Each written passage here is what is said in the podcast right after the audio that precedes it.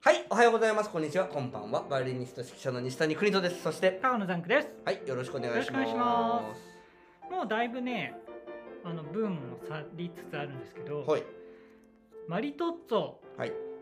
食べましたなんかファミマで売ってました よね。あの、なんかあのシュークリームみたいなやつですよね。シュークリームみたいで、で、で宝箱のあのミミックみたいなのところからこう白いのが出てくる感じの。こうあーんって開けてる感あじあがしますそようでねす。ねそこに生クリーもムうがパたッっクぷパりックパパックマンねパックマンみたいなパ感ッじクンっつうとあのあのおあれこの人はアメリカ人の多分政治評論家僕はの肌を増えてますみたいな感じになっちゃそううんそうでえっとマリトッツォねはいイタリアのね普通の伝統的なお菓子らしいんですよねもともとねそうなんですね、はい、だけど、あのなんか流行っちゃったんですよね。まあ、なんかああいう、いや、ちょっと。携帯の変わったクリームパンみたいなもんだと思うんですけど、ちメレンゲが好きなんですか ね ょっと何か。違うでもあれ生違いますか生クリームね。うんうん生クリームあが食生クべたい、リームね。生クリームをたくさん食べたい時に、うんでもなんか日本人ってやっぱすごいなと思うのは。なんかマリトッツォっぽいものを、はいどんどん。アリューのものを作っていくのが面白いなと思って。ああえっと、普通にあのどら焼きあおはぎでおはぎっつおとかほうあとなんだっけなあの卵サンドた卵サンドイッチあるじゃないですかはいはあれみたいにして卵を入れたなんかい美味しそうですねマリトッツォ卵みたいな、へーいやいやいやマリトッツォじゃないじゃんみたいなのうんうんをどんどん作っていて、うんまあブームはもう去りそうですけどねうん食べるでも食べたことはありますか食べてはいないうんあの頭の中で食べた感じですかね想像 でそれ食べてない ですねそれなんか食べてない想像できるじゃないですか味があーでもね違うんですよ結構あの店によってそうなんですかであーえっとねどこのがいいんだろう西僕武百貨店意外とね高いから美味しいってわけじゃないんですねああいうお菓子ってああの普通に売ってる山崎のあはい山崎パは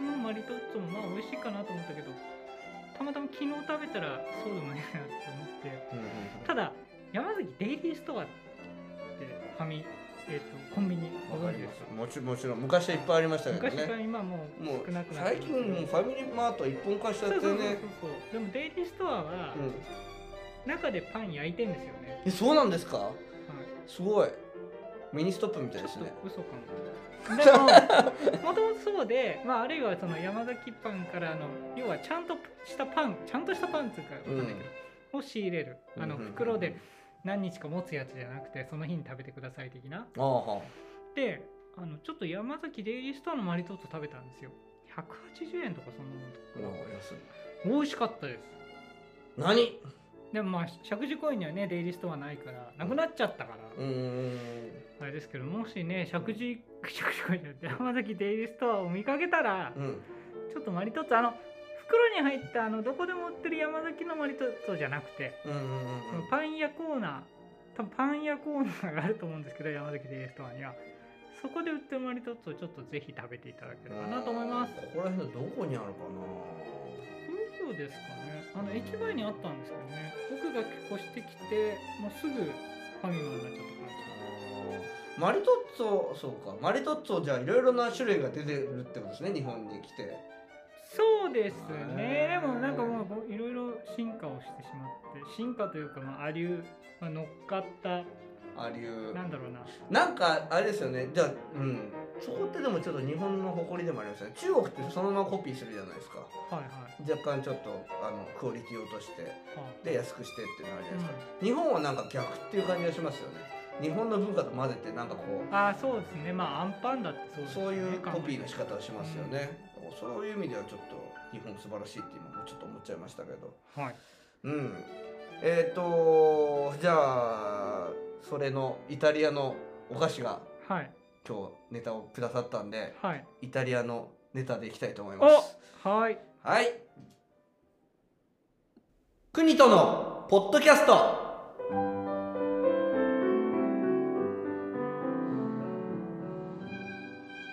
クニトのポッドキャストでこのポッドキャストはバイオリニスト指揮者の西谷邦人さんが音楽、趣味、その他興味のあることについて語る配信番組です。この番組は Apple Podcast、YouTube、Anchor、Spotify などで配信されている Podcast ですので、チャンネル登録、購読お願いします。Twitter アカウントや Gmail アドレスもあるよ。ジローラモでした。か開国してくださいそれペルイですね。 今やりたくなっちゃったんですよねな昔でされてたんですよね開国してくださいよもうペってリーいねう。ペリーね。ね日本人がはあい。そうもうフラッシュもないですから。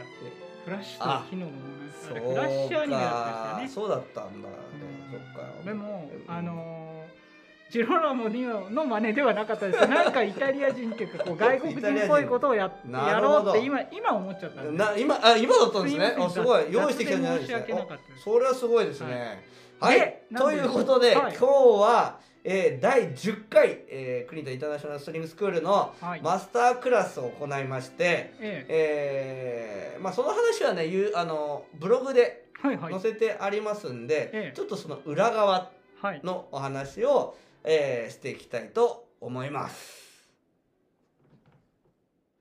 おはようございます。こんにちは。こんばんは。バイオリニスト指揮者の西谷邦人です。そしてピアニストの石渡真知子です。この度は私たちの頭文字を取ってミクンプロジェクト通称ミクプロという室内楽団を立ち上げました。早速第1弾、第2弾のコンサートを2022年来年に開催いたします。第1弾は2022年2月5日大泉学園ゆめりおホールにて私のバースデーコンサートを行います。高野さんこも出るよ。第2弾は2月11日、埼玉県坂戸市 TTT 森の響きホールにてサロンコンサートを行います。チケット予約詳細はミクプロ公式ウェブサイトミクンプロジェクト .com までよろしくお願いします。それではご来場お待ち申し上げます。。はい、えー、CM 開けましたけどフェデリコ先生フェゲフェデリコ・アゴスティーニ先生っていう、はいはいもう世界でも本当に超有名な、はいはいはあのーバイオリニストの方がいて、はいイムジチってすごい有名なあの合奏団イムジチ合奏団っていうのはは世界的な合奏団がありまして、いはい。えそこのコンサートマスタートップを務められた方、はであのニューヨークとかでもあの有名な音楽大学で、えー、とずっと指導されたり、えーはい日本ではあの音楽大学で、えー、過去音楽大学であのマスタークラスですねはい効果をレッスンしてくれたりしてたんですけどはい。その先生がなんとこの私の教室のクリタインターナショナルストリングスクールに来てくださったんですよ。はでこれはですねはいあの話すと長くないんですけど、あ。まあはいじゃあ聞きましょうか。はい、はいあのセシリア国際音楽コンクールというねコンクールで審査員で一緒になりましてはい。ですごくやっぱ男同士だし、はいまあ英語も喋れないことはないってことなんで、はあのずっともうセシリアの時もずっと喋っててはいで仲良くなってで、はい名古屋にいらっしゃる。今、はい名古屋で教えてらっしゃるとでそれは奥様の関係で奥様は日本人で名古はい屋ああ在そ住うのな方なんですんね。ではい。それで名古屋にいらっしゃるってことを聞いてじゃあ東京にじゃあ今度来る時ぜひマスタークラスやってよって言った時に言ったんですよ、はい。でそれで OK って言ってくださったんですおお。でねはいなんでじゃあ OK を言ってくださったのかっていうともう完全に僕なんて怪しいものじゃないですかいくら ね審査員やってるって言ったんでねうんなんだかわかんないでなんでかというとやっぱりマーティン先生私の先生とか、はいはいはい。キャロル先生知ってたんですよ実はあごあ。存知だったんですええでで今までこういうでキャロル先生も日本にね呼んだりマーティン先生も、まあはいはいはい呼んだりしてあの実績があったんでその写真を見せたら「おやってもいいよ」っていうこあとになったんですよねなるほどラッキーなことに。でなんか小沢政治関係のなんか音楽祭がちょっと志賀高原の方であって奥志賀かな、あ、はいであってその次の日ぐらいに次の次の日ぐらいにねえーマスタークラスやってもらったんですけど、はい最初は車で行こうかなあの車でそのホテルまで行こうかなと思ったんですけど、はいホテルが溝の口っていう場所だったんですよ。はい聞いたことあるなと。えー、田園都市あ線あはいはいはいはいはい。で二子玉川から3つくらい向こうに行った多摩プラザに行ったはいはいはいはいはい。めちゃくちゃ遠いんですよ。うんうんでカンパチを通るんですね。うんうんうん。なんでこれは時間かかるなと思って。うんだからじゃあ電車で来てもらおうかなと思って、うん電車で迎えに行きますよって言うっんたら、うんちょっとちょっとコロナ怖いからってう話んになって、うん、うん、じゃあ分かりましたはい泊まりますって僕もだから実はマスタークラスの前日私レッスンあったんですけど終わってその後二子玉川にはいはいはいあの東急ホテルあの楽天のある楽天本社があるビルのあーはいはい上わにかあるりんますですはけいどはいそこに泊まって、はいで、えー次の日溝野口のホテルに行ってはいでタクシーで会ってタクシーで来ました、どこにあここに石神井公園にはいはいはいで1時間半以上かかりました結局ああタクシーでへそう、うんあとね台風もあったんでその日えだからいろいろね結構大変ではいただねその1時間半ずっとタクシーでうんフェデリコ先生とずおっ話とね喋ってたんで、はいいはいはいろいろ面白い話うんいい聞かでせすてもねらって、はい貴重まなあ時その間で話すねは別にあの漏らせないんですけど、はいはいはいまあいろんなはいコミュニケーションを取楽れしたといお話をはいはいしてくださってでその後えっ、と教室に来てでいきなりインタビューしてもいいとか言って動画作っていいって言って。はいたら、うっつって「えええとか言ってもうもう僕どんどん 始めて「撮ろう撮ろう」っつって言っては「撮っちゃおう」っつって言ってそれでいきなり始めた動画があのはいはいはい YouTube で上げた動画なんですはいちょっとだから若干ね先生も緊張してはいたし僕も緊張はしてたんですけはどんでであの終わった後ね動画あ「ちょっと眠そうじゃなかったなんかうまくいかなかったね」なんつって言って。えやえったんですけど、まあ、編集の力でなんとかうんうんして結構好評なんですね、はいあれはいまあザンクさんバイオリンね弾かないからそこまで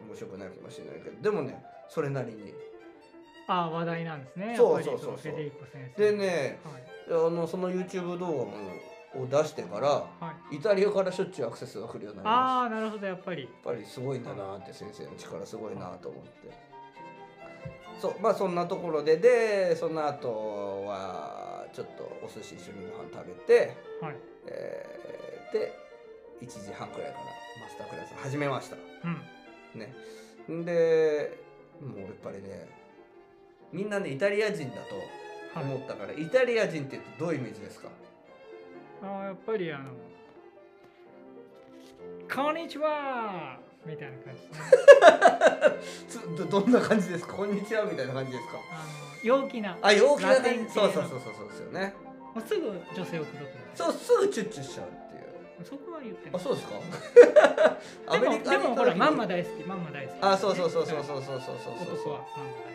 大好そうでご飯食べる時うちの母は一緒に食べてたんですけど、はい母と父がね、もうきはい父なんか私クラシック大好きだからはい無父のコンサートマスターっていうだけでも、はいもう喜んじゃって、はい子供のようにはしゃいじゃってうちの父もはいで母は別にクラシックファンじゃないけど、はいあの外人好きだからはいでそこで母がした質問が面白かったんですよえ靴下をえはイいタリア人はアイロンかけるんですかっていうほう話をしたらはい大受けしましてフェデリコ先生えが。えででやってもらうらしいんですけどはいさすがに日本人の奥さんはやってくれないとええは靴い下アイロンかけない、うんだから自分でやるしかないんだけどね、え どう思いますえい靴下まだアイロンかけるとアイロンアイロンかけるんだうんええ靴下アイロンパリパリかになっちゃうんですかねどうなんけだなろ、いうまあでも気持ちいいのかなアイロンかけるとなんだろうえー、なんでイタリアってそうなんですかなんかそういうそういうのあるらしいですよへそれ面白くてうん「実はそうだよそうだよ」とか言ってあのちっちゃい頃やってもらってたお母ーさんに「へーへえ」なんつって言ってそうなの僕あのイタリア語ね習ってたんでえイタリア人の先生のお家に行ったこともあるんですけどお子さん実は日本人の奥さんであのお子さんのあの靴下はじゃあアイロンかかってたのかな、すごいですねそうかもしれないですね、え私はザンクですってなんて言うんですかうん、あいいよそのザンクタカの本当にやってんのすごいスイスイ いいのあグラッツェグラッツェグラッツェグラッツェピアニッシモフォルテッシモあそれ、うんまあ、イタリア語アですレグロそうはいあそうはいすごいなあへえイタリアじゃあ好きなんですねあのだからパロパロリタリアえな語なそうなんでですななんでなんはでいイタリア語やってたんですかなんか英語じゃないものを習いたかったんですでなんでイタ実リア語用なんですか実用的でないあイタリ アイタリアが好きだからなんかなんかありましたよねそういうネタが好きだからありみまたいしたえっとイタリアながね、うんうんまあその時あのセリアサッカー見てたしあセリアあとああねパスタ好きだしあはんはんはんはんっていうそういうだからイタリアに一回行きましたあそうなんですか、はい誰とえっと友達と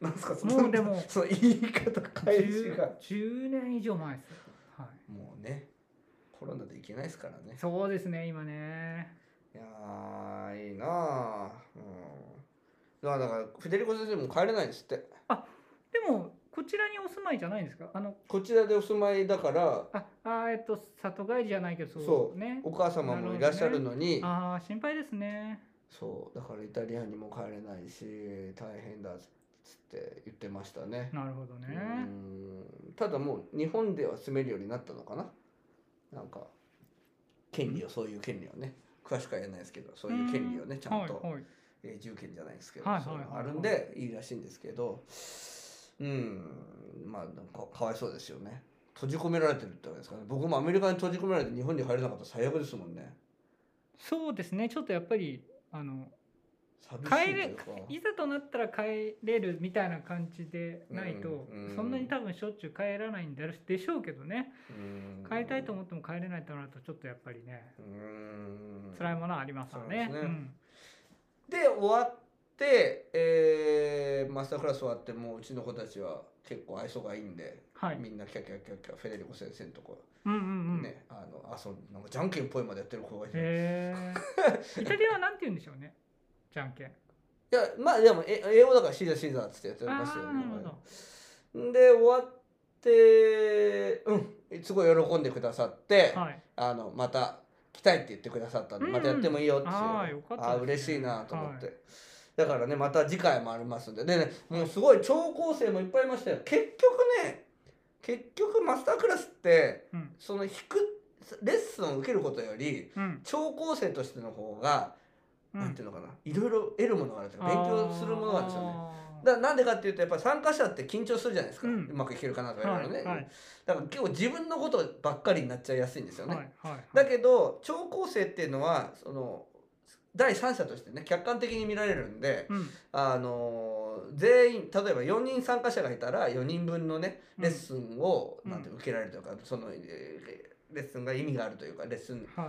内容をねちゃんとこう、なんていうの理解できるとういんううか、んうんうん。そういう余裕もあるから、うんうんうん、勉強になるんですよ勉強になるんです、なるすい まほどせん出てこなかった、はいそうあのーで今回超いっぱいいましたもう満員でしたおおこの部屋満員でー。はい。先生もびっくりして「おおいっぱいだね」なんつってああそれ嬉しいですよね先生としてもやりがいがある。うん。だから次回は2部制に分けようかなとかもしかねやっぱりホール取ってやりたいななんて思いますけどね、うんうんうんいやーさあまあなんでそんなまああのあれあったんですけどインタビューなんですけど、うん。音声編はい音声だけはいっていうのをはいこのポッドキャストでも流してみようかなとはい思いますんで今から流したいと思いますはいよろしいでしょうかはい、はい。じゃあ、えー私とフェデリコ先生のインタビュー音声編ですおあのいフル動画、えっと、ちゃんとあの私が頑張ってあの、うん通訳した字幕通訳して、ですねちゃはいちゃんと字幕をつけたものは YouTube にありますんで、はい。えーそれもみそれ見てほしいんですけど、まあはい英語がちょっと挑戦してみたい英語を堪能してみたいっていう人うんは、えーこのインタビュー音声編聞いてもらえばと思いますそれではお楽しみください Okay, so welcome to the Kunito's podcast and then um, YouTube. I really want to introduce great you know, violinist in the world, Professor Federico Agostini. Thank you for coming. Thank you. Thank so you for much coming. You know, maybe having we me. did it. Yes. Great. Yes. So we can, you know, hear that great interview from the Federico Professor Federico Agostini, and you know, I'm really you know, glad, uh, you know, I have interview with you. Um, so today I would like to ask about your childhood story, childhood story, It's and. a long time ago. No, Yeah, well, it's while ago. and I think you know, we seldom have a chance to ask uh, first class grade violinist in the world about the childhood story. So it is really honor and a great uh, chance to hear about it. And first, could you tell us you know your childhood story, like why, why did you, you know, when and why did you start to begin the violin, you know, to learn the violin Well, uh, I was born in Trieste, Italy, in Italy? uh, in a family of professional musicians. wow. So my grandfather Mhm. was a violinist, Mhm. a professional violinist, who studied violin with Sevchik in Prague. Septic. So Yes. septic is a very basic Exactly. idea. Wow. And he put a violin in my hands when I was about six years old. Uh-huh. and uh, he he he has been his son, which is my uncle, Mhm. was famous violinist Franco Gulli, Wow. and it's very my special. grandfather uh, was responsible Mhm. for putting a violin in his hands as well. Mm-mm. So and it proved to be a successful adventure eventually. And he tried to repeat the same thing with me when I Mhm. was five years old, six years old. And uh, yeah, that's how I, the whole thing began. So Before you started the violin, were you not interested in playing the violin, or because your father and well, and I, I could hear music all around me all the Mhm. time, you know, so that I, I was, it was like food for me. It was just a natural thing. Ah. So it's, I was not surprised that my grandfather wanted to try. Would you like to try to play the violin? I said yes. Wow, it's a Without wonderful environment. so, uh, further, uh, you know, thoughts. So, yeah. Great, great. And uh, were you were you interested in something piece? Like, oh, did you did you have a piece uh, to that you wanted to play? You know, before you Oh, yeah, there Play were the many violin. pieces that I wanted to play. because you hear the, a lot of you listen to a lot of the violin pieces. Yeah, and I was, I was of course uh, trying to play them, but I was always warned by my grandfather: be careful, always uh, everything at its pace and at Yeah. its time. Ah. So that's that's maybe this is too early for you now. So just follow my guidance. That's Great, it. I understand. Yeah. So your teacher was actually your father, really Grand- family, grand- grandfather. Grandfather, yes. First teacher. Mm. Then when he passed away, unfortunately, then I joined the local conservatory of music Wow, and I studied there with a nice professor. and Awesome. so- and so- awesome. Yeah. Awesome. Was your grandfather very strict? I mean, eh, when you started, like, My grandfather w- w- had an innate uh, pedagogical sense. He, wa he knew Mm-hmm. how to treat, how to deal with with uh, Mhm. children. So he had a very good pedagogical sense. So he was not too strict, but he was very demanding. Mhm. For sure, for sure. so eh, do you think he had a, a lot of experience teaching us too? Yeah, yeah. he- Yeah. He, had a studio. A studio, of so his that's own, why- So that's, yes. Then eh, you might be a special s- because it, like, Eh, it, the your relationship, relationship. your relationship Yes. was So and then, did you think, did you feel something, you know, uh, uh, you were special or something when you studied? Not really. He he was able to to make the let's say the separation from the- Separation. the- that. Oh, okay. When, when we make lesson, it's Mhm. a relationship between professor and student. Ah, It's not grandfather and so grand- grandchild. it's, uh, so That's- he that's- changed uh, Yeah. when he, Yeah. when he had the lessons. Yes, great, sure, great. Okay, so in my class, you know, there are out of elementary school kids Mhm. and then junior high school kids too. And then, what piece in your childhood was the most important piece? Um, you know, i- we imagine you played many different co- difficult concerts when you were uh, child because you were a fantastic player and you know. Well, I, I, I must uh, disappoint you be- because I didn't play so many difficult things. Mhm.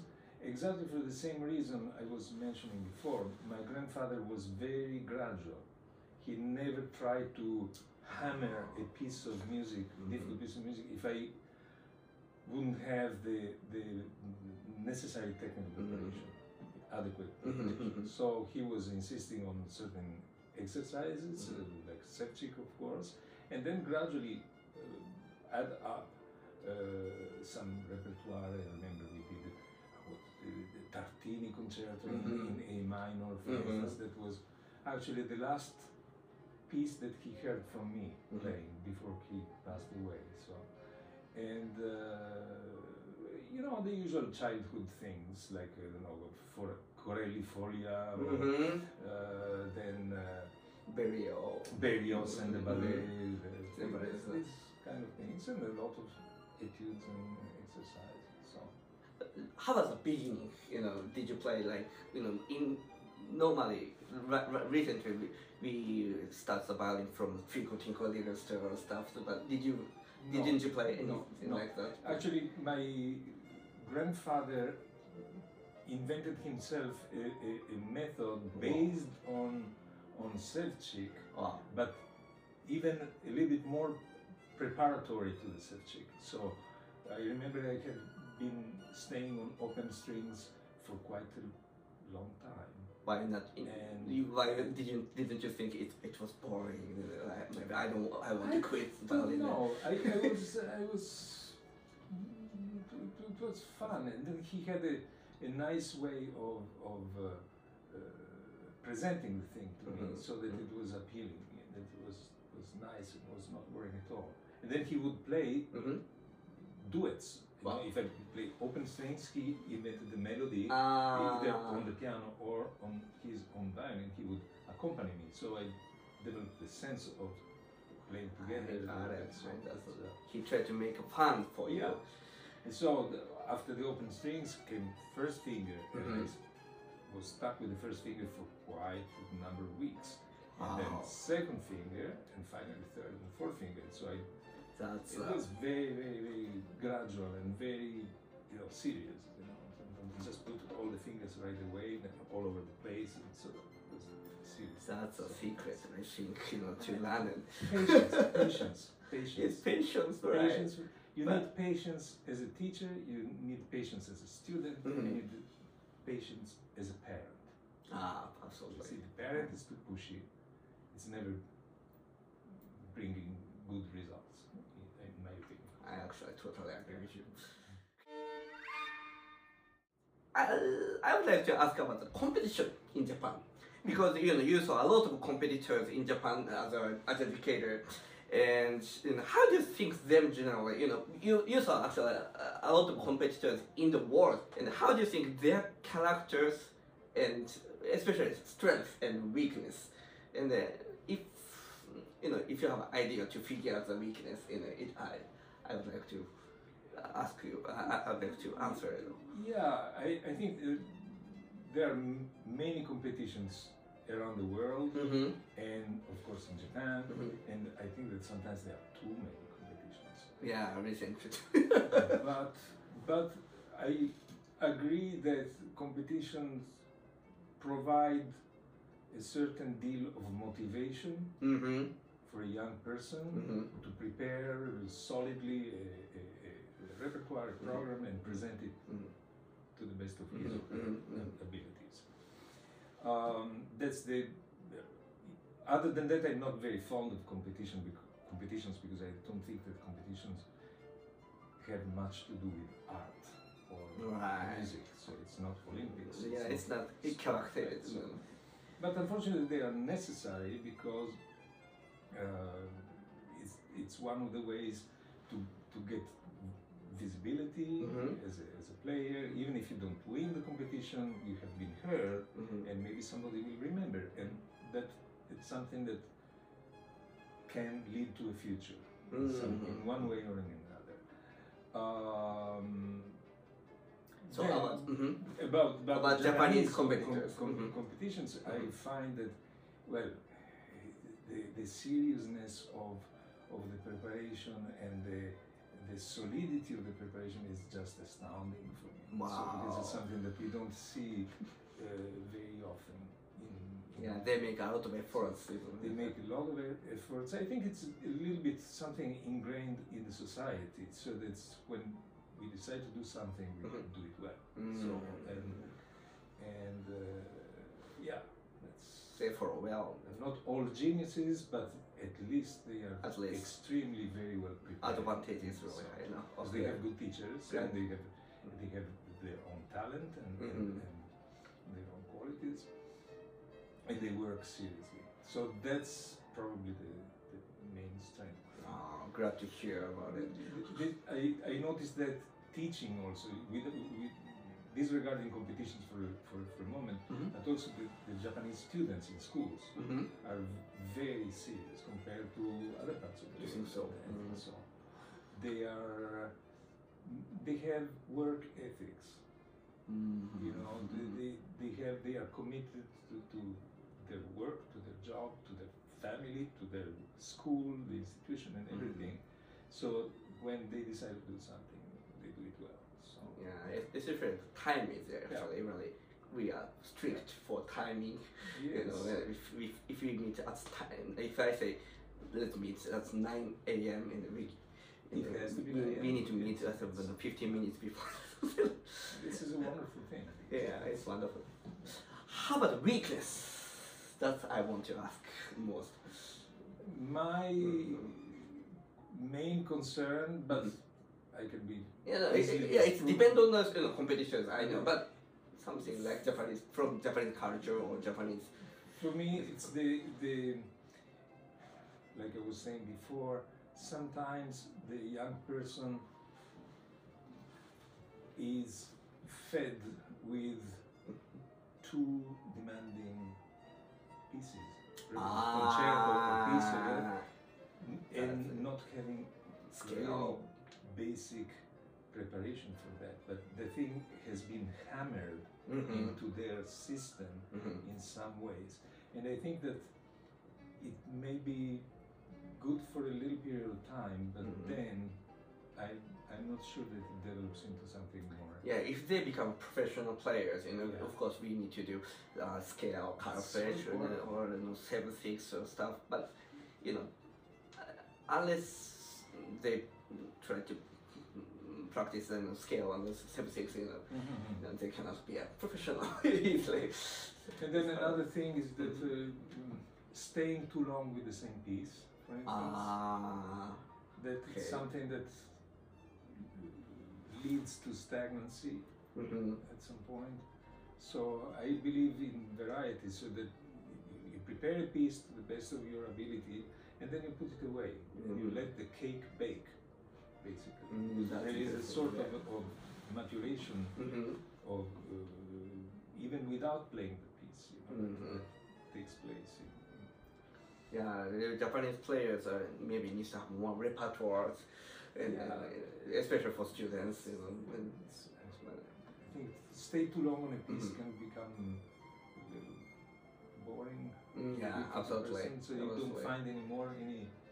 Uh, a newer, inspiration. Inspiration, or- yeah. or- Mhm. absolutely. Yeah. How about expressions?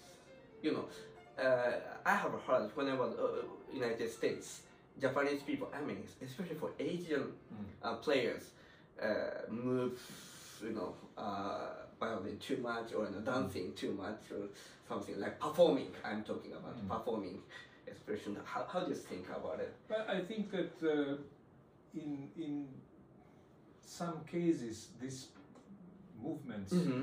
body movements, sometimes I find them first of all, Unnatural, first of all, unnecessary, unnecessary, even, uh, like unnatural. and sometimes unnatural Uh-huh. because they are taught. They Ah, are like you know, teacher actually Yeah, mentioned about it. you should move this way, you should Mhm. move that way, Mm, just for the looks. Mhm. And th- there are movements that are not functional Mhm. you know, to the play. But if it works for musically, I mean, for their music, you know, like perform, if if the performance works for their music, uh, uh, Of it course, should be- that, that becomes that's, natural. that- so it that's becomes- fine, but Mhm. it shouldn't be the movements of the body shouldn't be predominating Mhm. because sometimes the wrong movement can Mhm. affect Right. the, the, the, s- the sound and the technique in general. So Mhm. it's, uh, That that doesn't. yeah. And it's mean- extremely distracting as well. when it's Ah, too right. much. That that's So, really problem. yeah. You Great. see the great violinists of the past, uh, you know, Heifetz, uh, Bechstein, they barely move, you know. Mhm. Yeah. because they- they- everything is essential, Mm-hmm. Mhm. economical, They- you know, mhm. to the, you know. But some people think, oh, that's cold. That's not cold. Just yeah, efficient. actually, I, since I'm grand, uh, I understand it. Okay, so since your grandfather studied with Sevsik, recently after I research, I'm researching the Sevsik here. Can you see it? Wow. you I take the whole paid thing. actually Yeah. many Sevsik actually.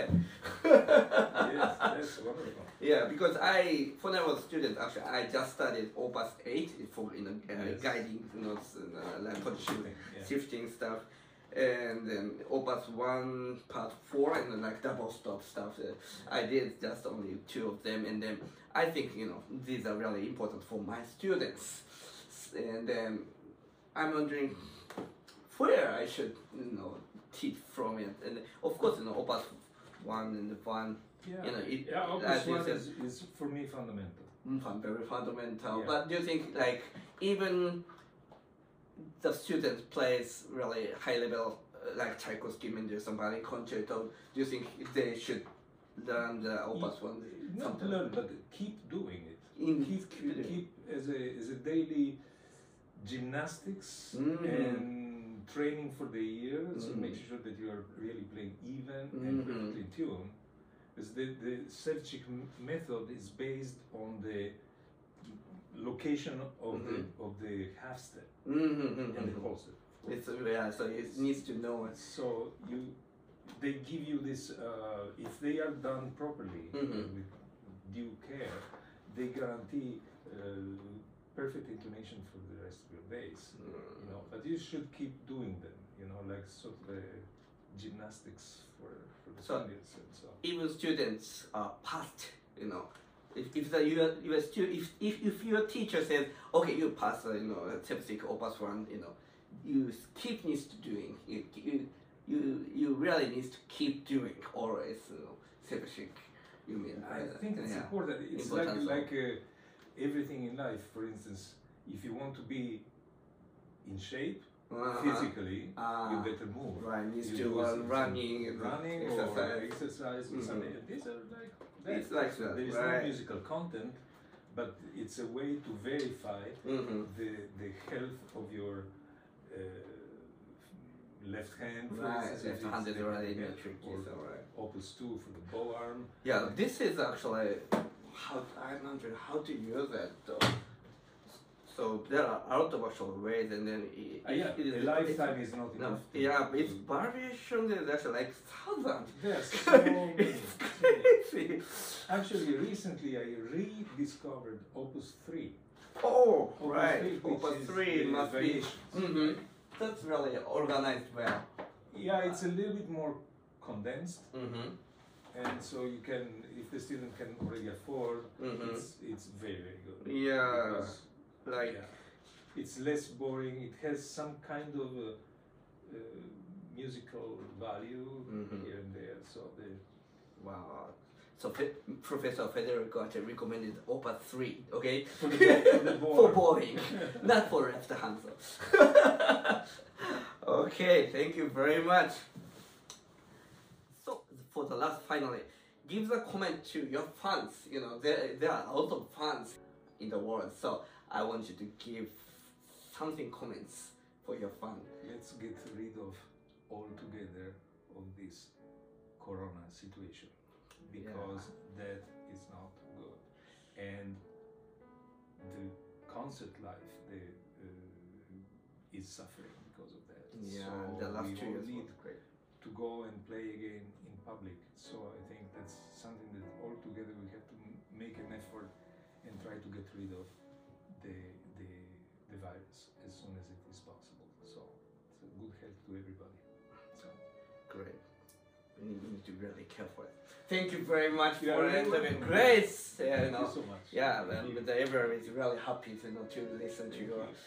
actual uh, interview. Thank you very much. Thank you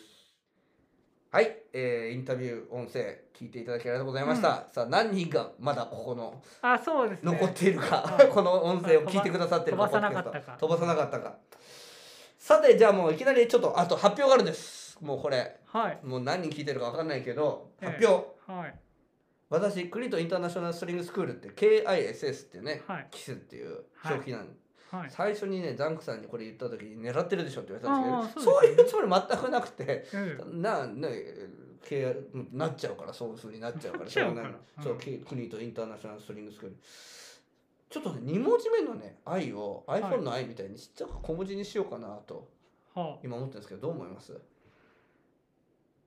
なんか変わるかなななんか高級感がなくなりますかねどう思いますマジマジアンサーマジ悩みなんですけど結構表記を変えるって勇気いるんですけどあはい正しくは大文字にするべきなんですけどはいなんかこう芸能人でいるじゃないですかここだけ小文字みたいへえあなまあ角田いるでしょ博うねみたいなそれ星が入ってるだ けですねはいうんなんか変わるかなと思います変わんないあそうですかからまあ普通にじゃあ個人の KISS の大文字の方がいいですか個ね人の趣味でいいんじゃないですかねかあんまりみんな何とも思わないですかねい印象が変わるかなとあだから印象変わってこっちの方がいいなと思うんだったら変えればいいと思いますしまあちょっとじゃあ考えますそうですねはいすいません、はいじゃあ今日もそんなところで、えーお聞きいただきありがとうございましたお相手は私西田クリントとは高野ザンクでしたいありがとうございまありがとうございました